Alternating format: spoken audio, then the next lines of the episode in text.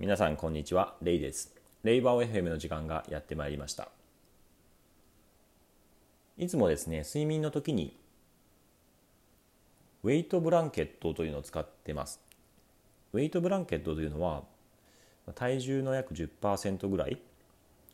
今持っているやつだと多分6キロぐらいなんですけどもそれぐらいの重さのブランケットなんですよ。めちゃくちゃ重いんですよね。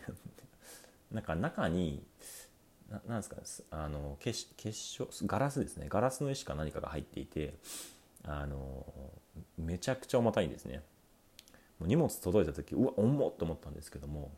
これ逆に捨てるのもどうやって捨てるのかなと思うぐらいめちゃくちゃ重たいブランケットです。それをですねあの掛け布団の上にブランケットをかけてで、えーまあ、ブランケットと掛け布団を一緒にかけて寝てます。でこれをやることによってあのかなり圧がかかるんですね体にでそうすることによってあのぐっすり寝れるよっていうような、まあ、そういう商品になっていますもともとはあのなんか治療用に使われていたらしいんですけれども、まあ、体重というかですねその筋肉にこう重力というか圧が加わることによって、まあ、落ち着く効果がありますよっていうのがあるらしいですね。まあ、実際にそのセロトニンが出て、まあ、睡眠の導入に役立つっていうのがあるらしいんですけども、まあ、最初の頃はちょっと苦しい部分もあったりとか結構寝返りを激しく打ってたのでなかなかこう寝返りも打てないぐらい圧がすごいんですけれども、まあ、慣れてくるとその寝返り自体もあまり打たなくなってきたりとか心地よくなってきて、えー、まあ今愛用してます。本題なんですけれども、まあ、人依存ってよく言うじゃないですか。業務とかにおいて人依存になってるのって良くないよねって言われることですよね。まあ、その人しかできないような業務っていうところがあると他の人があのなかなかできないので、まあ、その人に何かあった時ですねに困ってしまうよっていうので、えー、業務をですね標準化してで他の人が、えー、実際にその作業できるように平準化をしていくというのが、えー、業務改善における、まあ、基本的なお作法になっていると思うんですけれどもこの、まあ、人依存っていうところは必ずしもですね悪いことばかりではないなというふうに思っています。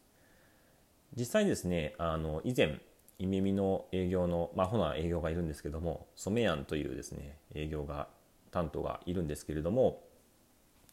まあ、彼のやり方営業のやり方っていうのが、まあ、あの彼なりの個性っていうのを生かしたやり方で、えー、うまくいっています。一方で、まあ、そのやり方自体ってすごく他の人だとできないのでそれは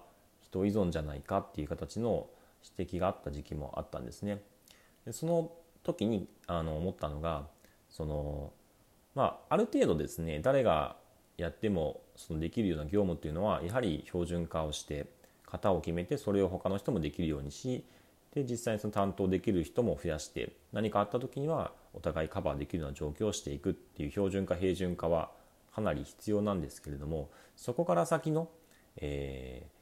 まあ、価値を発揮していこうとするとやはり他の人にはなかなかできないようなそういうそのレベル感ですね。その突き詰めたり深掘りしたりとか徹底するっていうところのそういうレベル感程度感というところはその人の個性とか他にはない特徴を生かして、えー、価値を発揮する。それが、まあ、企業であったり、えー、ビジネスの競争優勢につながっていくのかなと思ってるんですよね。なので最後は個の力なのかなとは思っています。ですのでその人依存になってはいけないんですけれどもその個性依存ですね。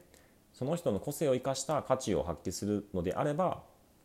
個性依存になっていいのかなというふうに感じています。実際ですねそのような個性をですね発揮していくには自分が弱い部分とか不得意な部分をですね他の人が他の人の個性を発揮してしっかりと下支えしたりサポートした上で自分の個性を発揮できる領域に集中するっていうのがやはり組織やチームとしての、え強みを出していくポイントかなとは思っています。なので、まあ、ある意味ですねそれぞれがそれぞれの個性を生かした仕事に集中してそこで他の人にはできないレベル感程度感での仕事の価値を発揮していくそういったところがですね個性依存の、まあ、醍醐味というか、えー、意義があるようなそういう分担の仕方なのかなというふうに感じています。で実際はそういったなかなかあのきめ細かな連携性っていうのは難しいんですけれども、まあ、それをですねある意味許容するような会社や組織、えー、風土そういったものが基盤としてあると、まあ、ある意味ですね働く人たちはですねそういう環境に依存する。つまり他の会社だとなかなか自分なりの個性をですね発揮して自分はこの領域だけで戦っていくんだっていうのが通用しない。いやいやお前こちら一般的なみんながやってるこういう作業もやろうよっていうふうになってしまうんですけども自分が強みが発揮できる個性を、持った上で発揮で仕事として価値が出せる領域にもし専念できるのであればそれはある意味ですねその人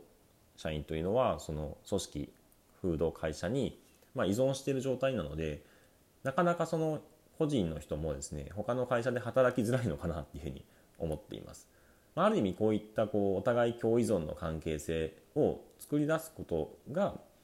えー、企業としての強みを発揮することになるのかなと思っていてそれは必ずしもその人依存という形で標準化平準化を怠っていないということにはならないのではないかなと思っています。つまりまあ、個性ですね個性を発揮できるような形でお互い組織と社員が共依存の状態になるっていうことを、まあ、ある意味究極の理想形かなというふうに感じていて意味自体はですねその組織や風土、えー、基盤や土台舞台としてのその成熟というのは比較的、えー、やれるところまでやあの来ていてここから大きななんか発展というのはしばらくなさそうな雰囲気なんですね。マイナーバージョンアップはあったとしても大きなバージョンアップはおそらくないだろうなここからはこの舞台に立って個々人がですねあの個性を生かして発揮し、まあ、会社ととの共依存というところをですね究極的にま目指していくそういったフェーズなのかなというふうに感じていたいます本日はですね、まあ、個人依存と個性依存の違いについてのお話でした。